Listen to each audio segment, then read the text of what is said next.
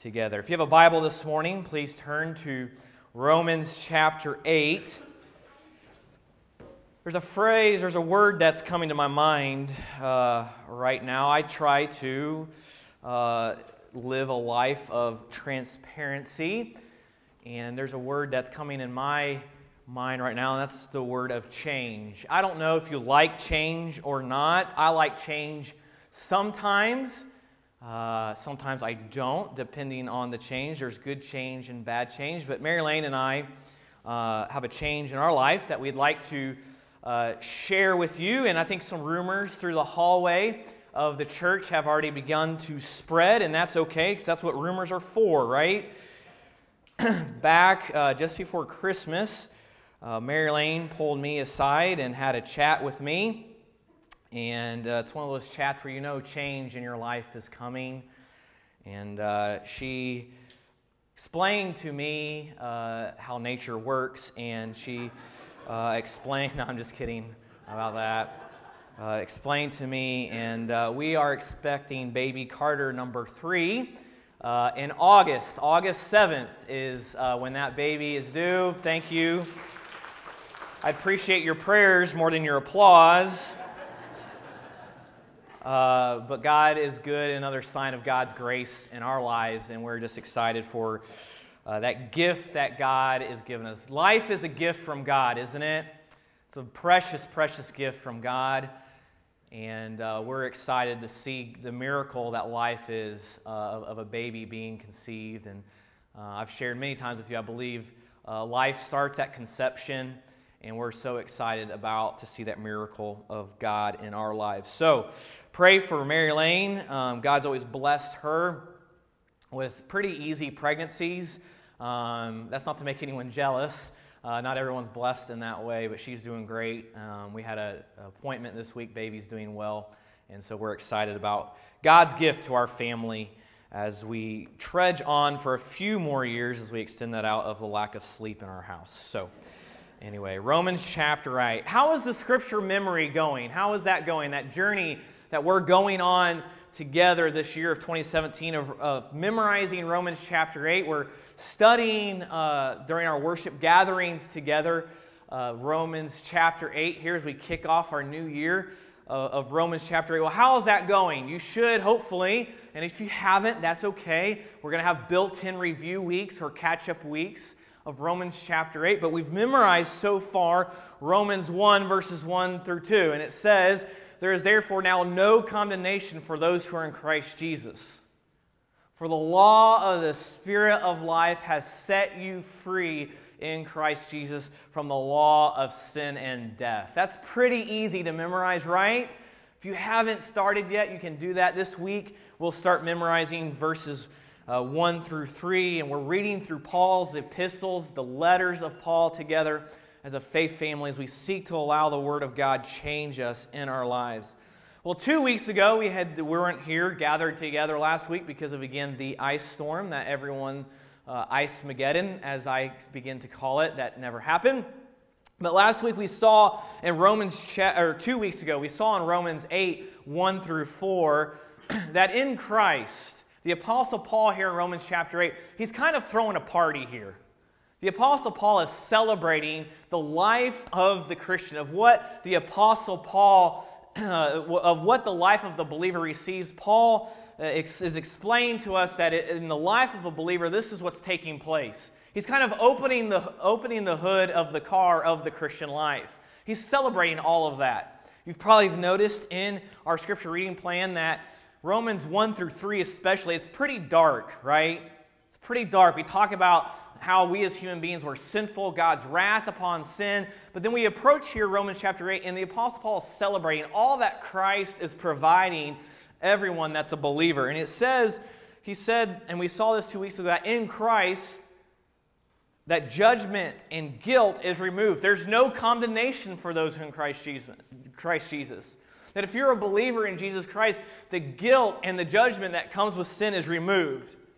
We also saw that there's freedom, spiritual freedom in Christ. Not freedom just to do whatever we want, but freedom from sin, that sin does not reign in our lives anymore. And then we saw that because of Christ's work on the cross, his substitution, his sacrifice for sin was sufficient. That he took the sacrifice for sin for us and it was sufficient in the eyes of God. And then that there was a great exchange that took place on the cross. Christ took upon our sin and then we were credited as righteousness. Jesus substituted himself in our place. Jesus took the condemnation that should have been placed upon us that we deserved and he took upon that condemnation, and then we are credited with righteousness to our account.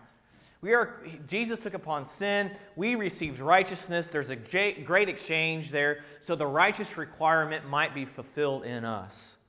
Well, this morning we're going to see here in Romans 8, verses 5 through 11, that Paul is going to do some comparing and contrasting now. Paul is going to contrast the fleshly life versus the spiritual life. Paul is going to contrast the life of a believer versus the life of an unbeliever. Now, there's some thought that when we come here to Romans chapter 8, verses 5 through 11, there is a belief that maybe Paul is comparing and contrasting the life of a carnal Christian, someone who's a Christian but keeps falling back in sin, versus the obedient Christian. That's not what's taking place here at all. Because we look at what's going on in the rest of Romans chapter 8, the context of Romans chapter 8, he's very clearly comparing and contrasting uh, human depravity versus salvation. And you should have some notes there in your worship guides, some fill in the blank notes that'll help guide us as we study this passage together. But take a Bible here and look at Romans chapter 8, verses 5 through 11. And it says this For those who live according to the flesh, set their minds on the things of the flesh. But those who live according to the Spirit set their minds on the things of the Spirit. For to set the, for to set the mind on the flesh is death, but to set the mind on the Spirit is life and peace. For the mind that is set on the flesh is hostile to God, for it does not submit to God's laws. Indeed, it cannot. Those who are in the flesh cannot please God. You, however, are not in the flesh, but in the Spirit. If in fact the Spirit of God dwells in you, anyone who does not have the Spirit of Christ does not belong to him. But if Christ is in you, although the body is dead because of sin, the Spirit is life because of righteousness. If the spirit of him who raised Jesus from the dead dwells in you, he who raised Christ Jesus from the dead will also give life to your mortal bodies through his spirit who dwells in you. In this passage, we see Paul describing human depravity versus salvation. Well, let's start with human depravity. What is human depravity? You might even be th- sitting there thinking, Adam, stop throwing fancy theological words around. Okay, I can hear that. But let me explain to you what human depravity is. It's pretty simple to understand. Human depravity is the simple is simply this, the sinful nature that every human being possesses. It is the tendency that each one of us has to to sin. Every one of us have a tendency to sin and the inability to do anything spiritually good before God. We saw this a couple weeks ago in our scripture reading in Romans 3, verse 9, where Paul says, There is no one righteous, not even one. No one who understands, no one who seeks God. All have turned away. They together have become worthless. There is no one who does good, not even one. And that's not a popular thought today, is it? Because we all like to think that we're genuinely good people, right? Like many of us here today, we think, well, I haven't killed anyone. I haven't murdered anyone. I haven't done some of these terrible sins. And in our human psychology, we have a tendency to begin to rank sins, right? Like we have murder and rape and these terrible sins way up high, but then there's these other sins that really aren't quite as bad. But we have to understand God's perspective of sin because God does not have a ranking system of sin. Sin is sin to God. And so there's many people who think, well, I'm a good person, I'm really not that sin- sinful, but in reality, We all lie. We all cheat. We lust. We get angry. We get bitter. And so to deny human depravity is to deny a very real spiritual reality. Each one of us are born into this state. To deny human depravity is really spiritually naive. We're all born into this state. We all inherited our sinful nature from our great, great, great, great, great, great, great, great, great, great, great grandparents, Adam and Eve, when they sinned in the Garden of Eden. Well, we read about this reality this week in Romans 5, verse 12. Paul said, Therefore, just as sin entered the world through one man, and death through sin, in this way death came to all people because all have sinned. We're all depraved. We all are in the state of human depravity. So let's talk about that. Paul kind of unpacks this idea of human depravity for us. So let's, let's look at it here, and you, you'll see this in your notes. First of all, the description of human depravity is human depravity is a state of bondage. It's a state of bondage. To help describe human depravity, Paul uses the word flesh. He uses this a few times. And in verse 5, he says, For those who live according to the flesh set their mind on the things of the flesh. He's saying that the depraved mind is set on the things of the flesh. It's constantly desiring characteristics of the fallen, sinful human nature. It thinks as the world thinks. It disregards God. And the depraved state of mind that we all have, this is how we think. We can't help it. And here's how this works how we think will eventually lead to how we act. Before every action, there's a thought. And so we carry out our sinful nature in our minds and then in our actions. And so then how we think will eventually lead to how we act. It's a sinful state of mind of human depravity. And there's no relief from it. It's a constant cycle. The in- individual can't help but think this way. We can't help it. We're slaved, we're enslaved to this thought process. We're enslaved in bondage. And there's this idea that Christianity is oppressive, right? We hear that in our culture today. That, well, I don't want to follow God. I don't want to become a believer. I don't want to be a Christian because Christianity is oppressive and it's kind of dehumanizing. Well, that might be true in other forms of religion, but not in Christianity.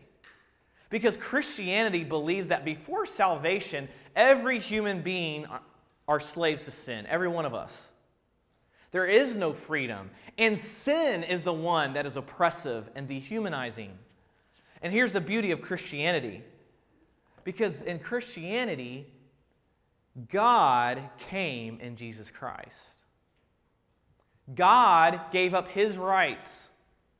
Jesus Christ gave up the rights he had to God. Philippians 2 said that he thought equality of God, with God a thing not to be grasped at, a thing to be achieved. So God gave up some of his rights, and God became God in the flesh. He experienced the limitations of being a human being. And then Jesus took on our sinful condition on the cross that we saw two weeks ago. He exchanged his righteousness for our sinfulness, we were credited with righteousness so that we would not be under the rule of sin anymore. Christ provided freedom from sin, as we saw two weeks ago, to be save us from this state of bondage. So, in reality, Christianity is about spiritual freedom, not bondage and oppression. And then, second, human depravity is hostile to God. There's a spiritual war going on. Human depravity is hostile, hostile to God. It said in verse 7, look again at verse 7. He said, For the mind that is set on the flesh is hostile to God, for it cannot submit to God's laws. Indeed, it cannot. Now, this may not, this hostility to God and the lives of us as human beings, it may not be outward hostility and rebellion. It may not be a rebellion where we're just shaking our fist at God and just living in outward rebellion to Him, but it can be oftentimes in our lives, and I've found in my own life, passive aggressive. We can have this passive aggressive idea to God or think we can somehow manipulate God. Well, if I do good things, then God will be happy f- with, with me and I'll get something from God. That's manipulation, that's passive aggressiveness. Because here is the reality for each one of us is we want control. We want to call the shots. Each one of us here, we are each control freaks. We want control. We're controlling people. And the sinful heart and mind, at its core, wants to be in control. We want to call the shots. We don't want anyone to tell us how to live. We want to control our own destiny, right? And there's a war going on between our sinful flesh, our sinful thoughts, and our desires and God. The sinful nature, on one hand, wants to be on the throne, wants to be in control. But as we understand the life of the believer, it means giving up control and allowing Jesus to be king in our lives and turning our lives completely over to Him. So then again, this thought of Christianity being binding and dehumanizing might come into to place, to, into play. But we have to remember something here. God, through Jesus, has adjusted to us. God initiated love to us. God in Jesus changed for us in becoming a human being and facing the limitations of being a human. Equally God, equally man. And he served us through his sacrifice on the cross. So we think of all that Jesus Christ has done for us, then we should be able to change for him. We should be able to submit our lives to Him and to give Him complete control of our lives to Him. Again, that idea may, we may buck at that idea. We may, in our rebellious nature, say, no, I don't want that. I don't want to be constrained. Well, 2 Corinthians 5.14, it says that the love of Christ constrains us. Now, that might not be something we're interested in. I think of that old song. I think Bing Crosby sings it. I, I was born a few generations too late. I'm sorry. But Bing Crosby sings a, a song, Don't Fence Me In. Anyone else know that song? That's our human nature. Don't fence me in. Don't put me in a box. Don't put me in a box. So when we hear in Paul write in 2 Corinthians 5:14 that the love of Christ constrains us, we don't like that. We hate constraints. But let's understand Christianity in a correct way. The beauty of Christianity is that it's a love relationship with Christ. It's a love relationship. And every one of us as human beings, we are used to love relationships, right? Husband and wife, father and son, mother and daughter. We're used to love relationships. And within every within every love relationship, there are constraints, there are boundaries there. Why? It makes the relationship work. Like I am in a love relationship with my wife, Mary Lane. And if you are married here today, you are in a love relationship. Well, within that love relationship of marriage, there are restraints, there are boundaries. Because if not, there would be hostility. Like, I am not going to date other women. Why? Because of my love relationship with Mary Lane, and she's not going to date with date other men. And that might sound oppressive. That might sound constraining, but that makes our relationship work. So every love relationship, there are boundaries, there are constraints.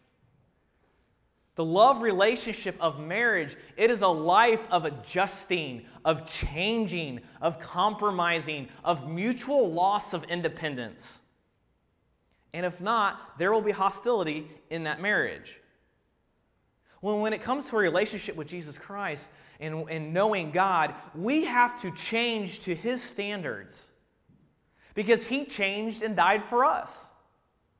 He initiated love to us. He changed for us. We changed for Him. But the sinful nature hates that. We hate the change. We hate constraints. We think it's oppressive and we want control. And so, because of that, human depravity is hostile to God. And then in number three, look at verse 8. Number three, In human depravity, it is impossible to please God. Verse 8, Paul says, Those who are in the flesh cannot please God. Cannot please God. So, because the sinful nature wants control and wants God in the back seat, it cannot please God. There's hostility there. And whenever there's hostility in a relationship, one of the, the persons in that relationship is not going to be happy. And it's going to be impossible to please God. And the reality of Christianity, we can live however we want to live, and we can try to fill the godless void in our lives however we want to. But the reality is, and I think God's brought many of us to this place in our lives, it is not a happy place to be. It might offer temporary happiness but it does not offer, offer permanent happiness and joy in life because it's impossible to please, life, uh, to please God. And then, number four, human depravity results in eternal death. Look again at back up at verse 6. He says, For to set the mind on the flesh is death, but to set the mind on the spirit is life and peace. And because God is holy, he cannot tolerate sin. He can't go against that nature of his. And also because he's also a God of justice, there has to be payment for sin, and that's eternal separation from him. So that's bad news. So, this description of, hu- of human depravity is bad news. But praise God, this passage does not stop with bad news. It shares good news because we also see a description of salvation. Within this passage, Paul describes the life of the believer, the life of the converted, and those who have trusted in the glorious work of Jesus Christ and received salvation. So, number one, salvation provides life. It provides life. Look again at verse 6. Paul says, But to set the mind on the Spirit is life and peace. Paul here is explaining that with salvation, a life of freedom is given for the believer. Just like we saw two weeks ago. In Christ, there's spiritual freedom. Salvation is a life of freedom. It gives life because every person, because of our depravity, we are dead spiritually. And as we will see in a minute, salvation, in salvation, we are made alive spiritually. We are resuscitated because of salvation. Salvation, yes, provides eternal life with God in heaven forever, but salvation also gives meaning to this current life here on earth as well. Salvation provides a purpose for life, a mission to accomplish. We as believers, we're not just here biding time until we die and go to heaven. No, we, give, we are given a purpose in life. We are given a mission to go and make disciples of all nations to accomplish together. There is community in the life of salvation. Salvation provides life. Jesus told his disciples in John chapter 10, I love this verse. Write this down on the side of your notes. You can look at it later. Jesus, Jesus told his disciples in John 10 10, the thief, the enemy, Satan, comes to steal and kill and destroy. And Jesus said, I have come that they may have life and have it what? Abundantly or to the full. Jesus is saying, I came to provide the opportunity for people to have a rich and satisfying life. So, faith family, Christianity is not a faith of oppression, but it provides a rich and satisfying life. An eternal life, an eternal relationship with God and the, with God forever. So salvation, it brings life spiritually, it brings life eternally, and in this current earthly life as well. But salvation doesn't just provide life, it provides peace. We see here in verse 6, we see life and peace side by side together. And here in salvation, peace is given. God gives peace. No longer is the life of a believer a life of hostility towards God, going against everything of, against God's will, everything to do with God, but it's a life of agreement with God. It's following God's will and His purposes, making His agenda our agenda. And in that, we experience peace and agreement. Then, third, salvation provides the indwelling of the Holy Spirit. Look, look down in verse 9 now. Look down in verse 9. He, it says, You, however, he's talking you, he's talking to believers, he's talking to Roman believers.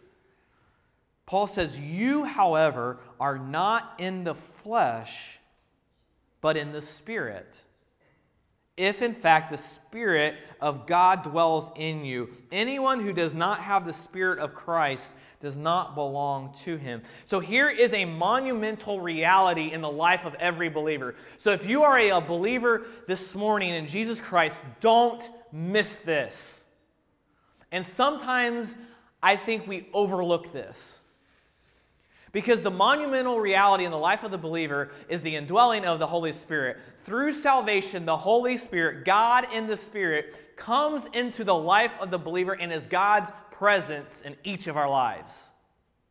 The Holy Spirit is Emmanuel, God with us right now. We are dwelled with the Holy Spirit. And that's a comforting thought. Jesus told his disciples, I'm going back to the Father, I'm going away. And that really bothered the disciples, didn't it? They got a little nervous about that. They didn't want Jesus to leave. But Jesus said, I'm going to provide you a comforter who will be my presence in your life. And so the reality for every believer is we have God living in us, the indwelling of the Holy Spirit. And salvation brings a spiritual resurrection because the salvation results in regeneration. There's change, there's something new there. Look down in verses 10 through 11. I can't wait till we memorize these verses. These are really good verses, powerful, rich verses. He says, But if Christ is in you, although the body is dead because of sin, the spirit is life because of righteousness. If the spirit of him who raised Jesus from the dead dwells in you, he who raised Christ Jesus from the dead will also give life to your mortal bodies through whose, through whose Spirit dwells in you. Because of the indwelling of the Holy Spirit, salvation results in regeneration. Because of the indwelling of the Holy Spirit, the Holy Spirit, He gives us life to that which is dead spiritually. Salvation brings a spiritual resurrection or regeneration through the Holy Spirit. When Jesus raised Lazarus from the dead in the Gospel of John, that was a picture of what the Holy Spirit was going to do to the one that is depraved, to the sinful person. There is going to be a resurrection. Turn over to Ephesians chapter 2. Hold your finger here in Romans uh, chapter 8, but I want you to see this in Ephesians chapter 2. Turn over to Ephesians chapter 2. And look at verse 1. Paul says, And you were dead in the trespasses and sins, in which you once walked, following the course of this world, following the prince of the power of the air, the spirit that is now at work in the sons of disobedience, among whom we all once lived in the passions of our flesh carrying out the desires of the body and the mind, and were by nature children of wrath like the rest of mankind. That's bad news. That's the life of human depravity. But it doesn't stop there. Look at verse 4. But God. God brings the initiation. God, but God, being rich in mercy, because of the great love which He loved us, even when we were dead in our trespasses, made us alive together with Christ. By grace have you been saved. And raised us up with Him and seated us with him in the heavenly places in Christ Jesus, so that in the coming age we might know the immeasurable riches of his grace and the kindness towards us in Christ Jesus. Verse 8 For by grace you have been saved through faith, and this is not your own doing, it is the gift of God, not a result of works, so that no one may boast. For we are his workmanship, created in Christ Jesus for good works, good works which God prepared beforehand that we should walk in them. So salvation results in regeneration. What a contrast in Ephesians 2, verses 1 through 3, between Ephesians 4, verses 1 through 10. There's a huge contrast here. There's a regeneration that takes place. So every person is dead in our trespasses and sins, but God initiates towards us. God moves towards us. And it's not anything we do, because honestly, something that's dead doesn't do anything. But God makes us alive, and the Holy Spirit brings life to the spiritually dead. Now, here's a truth that we can take to the bank. So, this is the second thing I encourage you not to miss. Here's the reality of a spiritual regeneration. The same God, the Holy Spirit that raised Jesus from the dead, the God that raised Jesus Christ from the dead lives in you. Oftentimes, we as believers, we overthink, we, we, we, we, we think over that. We brush that aside we don't meditate on the reality that the Holy Spirit indwells in us, that He is there to comfort us, to convict us of sin, to give us power in service and in ministry. And we have the God who raised Jesus from the dead living in us. Praise God for that. And we are regenerated through His power. Now, as we wrap this up, turn back over to Romans chapter 8. I want us to look at one more thing. Look at Romans chapter 8 and look up again at verse 4. This wasn't included in the passage we studied so far this morning, but we looked at this two weeks ago. But this ties in very, very well into verses 5 through 11. Look at verse 4 of Romans 8, or go up to the middle of verse 3. It says, By sending his own Son in the likeness of sinful flesh, and for sin he condemned sin in the flesh, in order that the righteous requirement of the law might be fulfilled in us, who walk not according to the flesh, but according to the Spirit. I want to leave you with a comforting thought here this morning if you're a believer. You don't have to be good. In fact, let me say this stop being good. You can't do it. I can't do it. We have no goodness in us. It is only through the Spirit and walking in the Spirit that we can be changed and becoming like Jesus Christ. All that if we have looked at this morning from going to from human depravity to salvation, this is not something we do. Because as Ephesians 2 1 says, we're dead in our trespasses and sins. Dead people, dead things don't do anything. So we have no capability of doing anything. It's the work of the Holy Spirit in our life that makes us alive. Then there is not enough power to live righteously. We can't live righteously. We don't work up to this. This is not something we work towards. It's the Holy Spirit working in our lives. Because even after salvation, and this happened in my life this week, and I think if, in, if all of us are honest, this happened in all of our lives this week. We go back to our depraved, sinful lives, don't we? There's a part of us that wants to go back to that. There's this eternal struggle that I want control right now. I want to make this decision in my life right now. And we need the Holy Spirit to convict us of that and change us of it. Just like Adam and Eve chose to eat the fruit that God told them not to, we still choose to go against God. And we need the Holy Spirit to continually be regenerating us, continually making us more and more and like Jesus Christ. And here's the reality for each one of us, and there's a lot of realities in this passage. We need God. We need God to intervene in our lives on a daily basis. We need God to change. We need God to help us to leave that depraved state of mind and to live and walk according to the Spirit. Because we all have this tendency, and Paul writes about it, and you can hear the frustration in his voice. He's like, just like a dog goes back to its what? Vomit. We want to go back to our old state of mind. Just like Leanna read in Romans chapter 6, he says, Put off the old self, put it away. But we can't do that without the power of the Holy Spirit. And that sounds like a big job, and it is, but the, the Holy Spirit that raised Jesus Christ from the dead lives in you.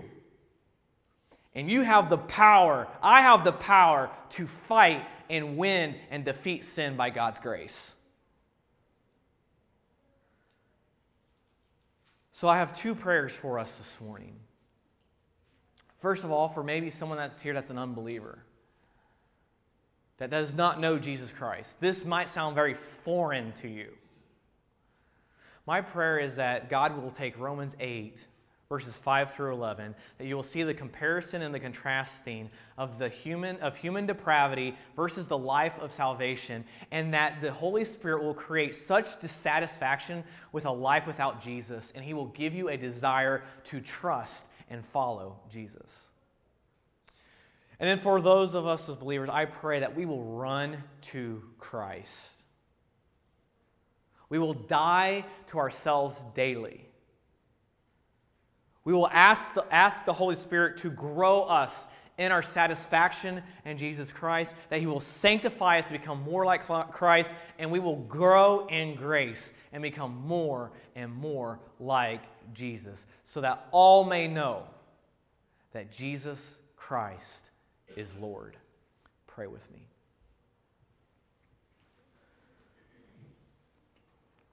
We're going to spend just a minute here in prayer. Our worship team is going to lead us in a song of response together, but I want us to take just about 30 seconds as they get in place to meditate on these truths. Maybe you just want to look there at your notes that you took this morning and bring those back to, to, mind and marinate and meditate upon these truths that God has brought to us from His Word. And then we're going to stand and sing together. So Roxanne's going to play and we're going to pray together.